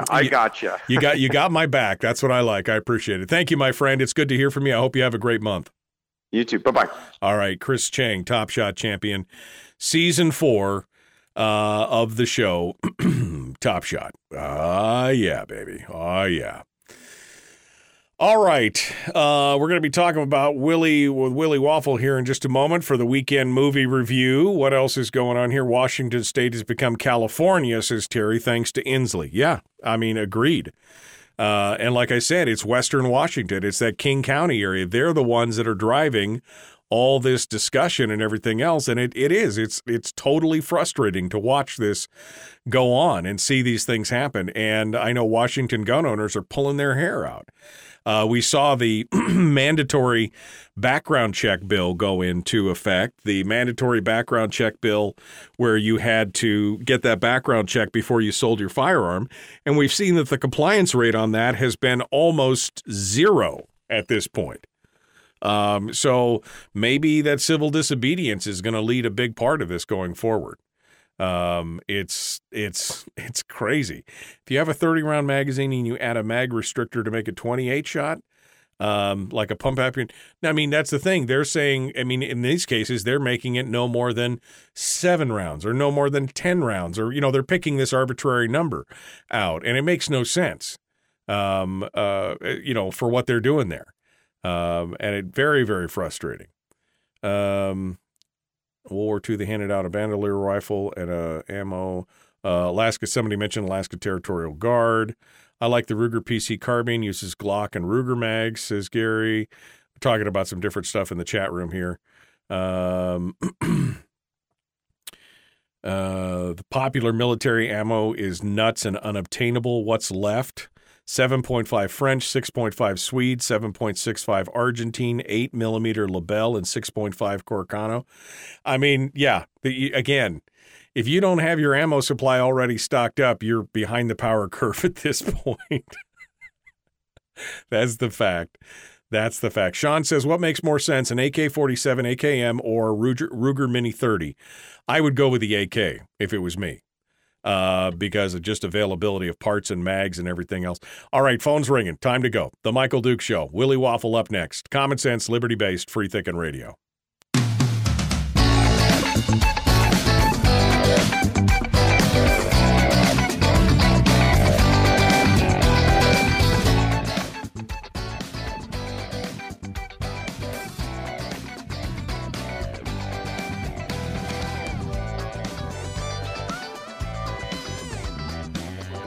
Whoa, TGIFF. Thank goodness it's, well, Firearms Friday, and finally Friday. FFFF. But we're done with the firearms part of the show today. We're jumping into the entertainment review with our good friend Willie Waffle, wafflemovies.com. Good morning, my friend. What's the haps? What's going on? Oh, you know, something that kind of started coming out later this week, something I'm kind of excited about. You know, after The Batman was a big financial success, you knew there were going to be, you know, some additional things happening. Sure. And we didn't announce a sequel this week. We didn't announce anything other than a new HBO Max series about the Penguin. Oh, well, I mean, at least DC, I mean, they had to get something right eventually, right? I mean, that was the whole thing. They've been waiting on this forever to get the one of them right. And so now they can capitalize on it like Marvel's been doing for Disney. Oh, yeah, and they're kind of following that Marvel pattern. This is going to help us get ready for the next Batman movie. So we will see Colin Farrell as the Penguin becoming more than just kind of the mob lackey that he is in this movie. We're going to see him rising up through the ranks and truly becoming the Penguin before movie number 2 comes out. Well, you know, and it's interesting how movie stars who used to disdain TV are now all about the, boy, streaming. You got me a streaming gig? I'll stick with that for years, right? Oh, yeah. And you know, let's be honest. What really made it happen was, boy, it pays pretty well. It pays better than it used to. Right. And, you know, and that's part of it, but I think, you know, the other part of it is I think what you're alluding to too is that, you know, television has a much more vaunted position in Hollywood these days. You know, really starting with The Sopranos and seeing kind of these great TV shows that were so amazing. You know, The Sopranos, Breaking Bad, Mad Men, The Americans. I mean, you know, things that the actors looked at and said, I could sink my teeth into that. I could really enjoy it. And streaming kind of makes it even better because you don't have to make a commitment to do a full 20 episodes. Right. You know, you can do 6 episodes, 7 episodes, and be done with it. Right. No, it is kind of interesting to see how that's flipped around because it used to be you did television as a stepping stone to get into the movies, and you never went backwards. You didn't sully yourself to go back to the little box after you hit the silver screen. And now it's like, oh, baby, give me one of them series on Netflix or Amazon or wherever, and I'll make a mint. Oh, yeah, and especially, you know, hey, let me take, you know, hey, why did Colin Farrell want to play the Penguin? Okay, if you've seen The Batman, I'm not giving anything away, it's not the biggest role in the movie. Right. It's a decent role, you know, but, you know, he's thinking long term. He's thinking, well, I can also get that little series that's going to lead up to the next movie. Then I can be in the second movie. So, you know, you get somebody of magnitude, somebody who has a big name, who suddenly says, I'll take some lesser part. You know, a great example, Gwyneth Paltrow in the Avengers movies, you know, right. if she was more dedicated, she could probably have her own show right now. Right, exactly. But she's too busy working on Goop, so it don't matter. It's God, help us all! Saving the planet one moron by one moron. Exactly. Here, Let me sell you this magical rock. All right. Well, that's good. That's good to know. What else have we got here? I don't even know where to start. Oh, I guess we should start with the Muppets, man. They're getting a spin-off. Great? Yeah, this is amazing. We're going to get a Muppets spin-off show on Disney+. And this is the best part. It is going to focus in on the Electric Mayhem Band, baby. Oh, man. Dr. Teeth, Animal. I can't wait. Yep, and I love the story. The story is going to revolve around their attempts to make their first album.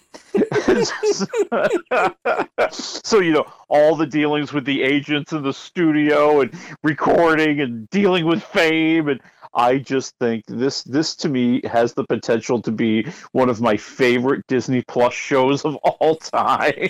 Well, you know, you got to love yourself some classic Muppets. And of course, the band was always they always fit him in somewhere. It was always kind of a fun thing to have in there. And now you get a chance to have the whole thing. That sounds like fun. I mean, that's some good stuff that can keep on giving right there. It's going to be fantastic. I'm already like sitting back going, this is going to be awesome. Nothing could go wrong. I'm waiting for them to do, I'll be honest with you, since Disney's got the hooks in it now, I'm waiting for them to do more of the retellings of classic tales, like Treasure Island and like they did with Treasure Island and A Christmas Carol and did all that. I would love to see them pick up some other classics and do them that way because those are so much fun. Oh, yeah, or even I think it would be funny to watch them redo Disney movies. Like, yeah. Why couldn't they redo Beauty and the Beast, the Muppet version? Oh, man, that would be so great. And now everybody's all one big happy family, so why not, right? Or maybe you could talk him into doing the Muppets Sopranos. Oh, dear God. Oh, Lord. Fozzie Bear is Tony Soprano. Oh, my gosh. That would just be so crazy. All right. So they're going to make that. When is that coming up? They don't have a date on it right now. It's kind of in that pre-production mode. The producer of a TV show, The Goldbergs, Adam Goldberg, is really kind of going to be bringing this along and developing it. There's just not a date. If I had to guess, I'm going to say early next year. Okay. All right. Well, I'm down with that. I can do it. Nicole Kidman is back, but not in a good way, I guess. She had a little accident. Yes, Nicole Kidman is on the disabled list. Okay. Yep. She missed the big Oscar nominees Academy Awards luncheon this week, which is one of the big highlights of the entire Oscar season, and it was revealed that she was ordered by her doctor to stay home in Nashville because she has torn her hamstring. Ow. Now, I've seen those legs. I didn't think there was any kind of muscle or hamstring anywhere on those things. Right. But, it turns out she has injured it before. Oh. So this is a recurrence. She's making a new Amazon series called Expats. Hey, there we go. Big movie star doing a series on streaming for Amazon. And she was injured. And I don't know why, because, the story of Expats, it's not like some action movie. It's not like, she's going to be fighting the penguin or something. It's basically about some women living overseas. Right. Well, and she just came off I Love Lucy, and she did another one recently, too, that was some kind of psychological thing. So, I mean, she's doing a lot of work for the streaming services. Apparently, she's got bills to pay. So good for her. Good for her. She could pay my bills with all that money. Yeah, I know, really. Exactly. I don't really care about baseball, but give me a thumbnail here on the. I mean, just again, Apple is going to be streaming baseball. Yeah. So the quick is Apple Plus TV will have a Friday night doubleheader starting as soon as they figure out the baseball season. Yesterday they just kind of figured out they're going to play. So every Friday night you'll be able to watch two baseball games on Apple TV Plus, and maybe without a subscription for the first month or so to try to entice you to join. Ah, okay. Well, there you go. I can't get Apple TV. I've got a Fire TV, and apparently the app is super buggy. I was going to get it for Foundation or something, and I started reading the reviews on the app, and they're like, oh, no, this thing's a hot mess. And so I don't know. I mean, I guess you have to have an Apple TV or an Apple device to watch it, I guess. Well, I watch Apple TV on my phone, and can I admit that it's an Android? Well, no, that's fine. Yeah, well, maybe that app works. Yeah, I don't know. Maybe I'm not getting the full Apple TV Plus because. I go into that little critics thing they set up for us. I'm sorry. Ah, well, there you go. That's all right. Shut up. That's fine. All right. Well, let's move over to the movies. Disney Plus has got a movie. I don't know if it's a tweener movie, young adult. Is it a family movie? Turning Red. It wants to be all of those things. And frankly, it should have been. It should have been put in theaters. I mean, it's only going to be on Disney Plus. It is the latest Pixar, sensation, and it is about this young girl. She's a Canadian Chinese kid living in Toronto, and she's 13 years old. And 13—that's a rough time. Oh man, yeah, it. But what makes it even rougher is that when her emotions get the best of her, she turns into a big red panda. That could be awkward in the teenage years as you're going through the changes and everything else and your hormones and your anger and all that. So every time she gets anxious and too excited, she just poof turns into a panda. into a and of course hilarity ensues, and you know it's everything you're going to expect it to be from these Pixar movies, and they just always keep delivering it so well. You know, all the complicated relationships between her and her mother, you know, the emotions that the 13-year-old kid's going through, her great friends. This is a gang of friends that all have a good time and all love this boy band, and they all want to go see them in concert, but her mom doesn't really approve of all that, know. Okay. And you know, let's not lie. You know, turning into a big red panda is somewhat of a metaphor, if you catch my drift. Yeah, I get it. Yeah, you know, so that, but it's dealt with very tastefully. You know, I don't think the little kids are going to get it, and that's all right. You know, so I think it's like 3.5 waffles. I think it's refreshing and fun and exciting. You even have Sandra Oh playing her mom. Well, you know, Pixar does a pretty good job. I can't think of a single one that's really been a dud, so not a bad deal. All right, so Disney Plus, Turning Red, available now? It is available, yes, Friday, today, and you can watch it without having to pay the extra like $6 or $13 or $20. It's part of your subscription. Okay, all right, I'm down with it. The next one's one I've been waiting for. The Adam Project, the new movie from Ryan Reynolds. He's a time traveler who comes back to 2022. He's got to hook up with his 12-year-old self to save the future. I've seen a couple trailers of this, and it looks fun and exciting. Give me the dope here. I think, you know, if you're a Ryan Reynolds fan, you're in, you're happy, you're excited. You know, it's going to be on Netflix, or is on Netflix, pardon me. And, you know, I think what you've got, again, you kind of get the Ryan Reynolds you expect. You know, he's going to be kind of a smart aleck. He's going to kind of be cracking some jokes. And imagine putting him together with his 12-year-old self. Oh, man. Yes, there's going to be a little bit of a contest there to get the laughs.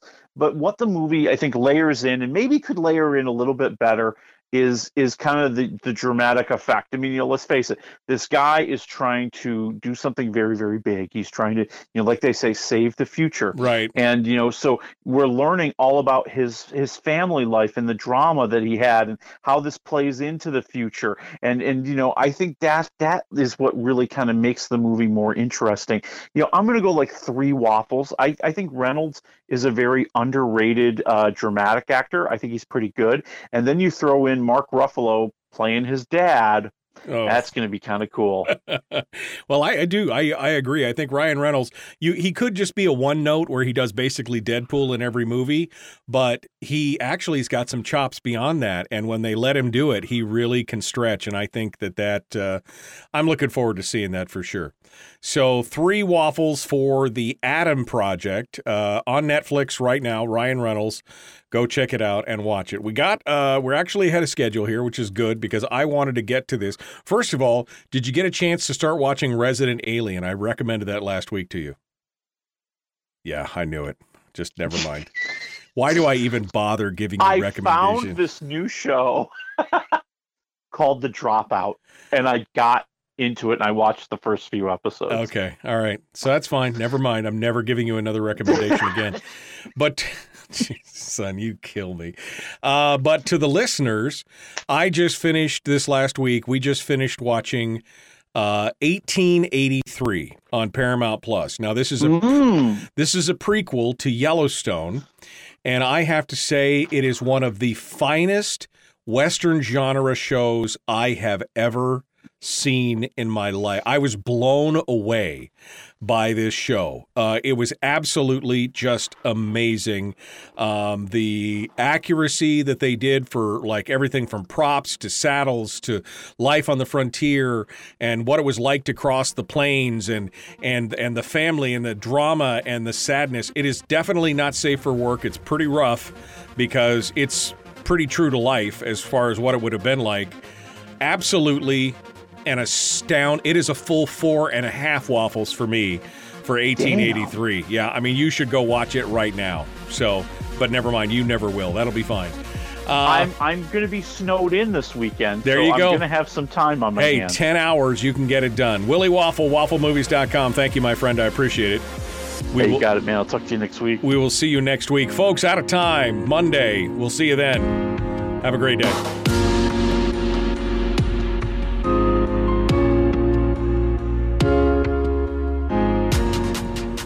I got to tell you, Willie, it's not often that I just go, I mean, literally, wow. Just so many wows watching this show. I mean, I'm a huge fan. I like Westerns, not all Westerns, but I really like some of the epic ones and some of the big ones. But this was just so shocking in its I guess it's raw honesty and brutality of what it was like to try and cross the plains from Texas to Oregon, and this journey of James Dutton, who's of course the progenitor of John Dutton in the show Yellowstone. And it's the story old senator told around from the eyes of his 18-year-old daughter. And of course, Sam Elliott and I mean, just all these people in this movie, Tim McGraw, Faith Hill, a bunch of good character actors. It's an amazing experience. I cannot recommend it highly enough. It is absolutely amazing. It's essentially the Oregon Trail, the movie, isn't it? You know, you're not kidding, man. I mean, yeah, I mean. Somebody got dysentery, didn't they? Oh, yeah. Somebody got dysentery and has died. I mean, I'm a huge fan. I'm a huge fan of, you know, growing up, I read nothing but Louis L'Amour for the longest time when I was a kid, early on growing up, when I first started doing some real heavy, you know, still getting into heavy reading. And I read everything I could get my hands on to learn more about the West and Westward expansion. And, you know, a lot of times it's just kind of brushed over in the movies, how brutal life was, how, you know, you leave with a wagon train with, 90 people and 30 wagons. And by the time you get done, there's 4 wagons and 26 people left. You know, yeah. And you're just and like half of them are missing a limb. Exactly. And you're just like, oh, my God, it was just amazing. The storytelling in this show. There's a 45-minute after thing or behind the scenes thing that I watched afterwards that also just explained, you know, what his vision was. This is the guy, the creator of Yellowstone. His name just escapes me right at this second. Mm-hmm. But he's the same guy that wrote Yellowstone. And he said, I wanted to tell the truth. He said, that's what I wanted. I wanted it to be as truthful as I could make it, from how the Indians actually interacted with people to he is like, you know, and one of the things he lists off, he said, you know what the number one cause of death was on the trails from east to west, leading from east to west? He goes, number one was being rolled over by a wagon. Number two, oh, dear God. Number two was disease. Number three was weather. He said being killed by Indians was like down at like 8 or 9 on the list of things that killed the most people out there. And so he portrayed the Indians in a very different way, which I appreciated because it was very much like Louis L'Amour wrote about in his books. But the storytelling is just, I mean, I cannot recommend it highly enough. It is definitely worth the, 9 or 10 hours or whatever. It's 10 episodes, and I think they're 45 to 55 minutes apiece. And you'll be shook. By the time it's over, you'll be like, wow, that was an experience. Absolutely amazing. And this is the one this is Sam Elliott's in this too, isn't he? Yeah, Sam Elliott is in it, yep. And Tim McGraw. Because, you know, He wants to tell you that this is the better alternative to the power of the dog. Oh, and I saw a thing last night. Apparently, Benedict Cumberbatch is all broke up and woke and butthurt about the fact that Sam Elliott said, you guys are a bunch of sissies. Because Sam Elliott said, you know, he basically said that broke the dog has got a bunch of, you know, queer, gay, whatever word he used, you know, and he goes, that's just BS, basically. And apparently Benedict Cumberbatch got all butthurt about it, and I saw that headline last night. But yeah, no, this is Sam Elliott at his finest. I mean, it is raw. It is rough. It is raw. Okay. It is real life. You will look at this and go, oh my God, I cried a couple times watching this thing. It is so intense, but it is amazing. It really gives you a behind-the-scenes look of what the westward journey in America looked like, and it gives you a whole newfound respect for the people who founded the West. That's for sure. Cool. So I should watch this before I watch Resident Alien. Yeah, you're never going to watch it anyway, so I don't know why I bothered telling you. But it's once I get through the new episode of The Dropout, I'm going to have to watch something. I'm going to be snowed in. Snowed in. Would you guys get 3 inches? We're gonna get 6 to 12. 6 to 12. I drove home in 6 to 12 inches of snow the other day. All right. Well, it's fun, my friend. So go watch it and enjoy it. Thanks for coming on this morning. I appreciate it. Let's do this again next week. Hey, I'll be there. All right. Thank you, my friend. Folks, we're out of time. The Michael Duke Show, Common Sense Radio.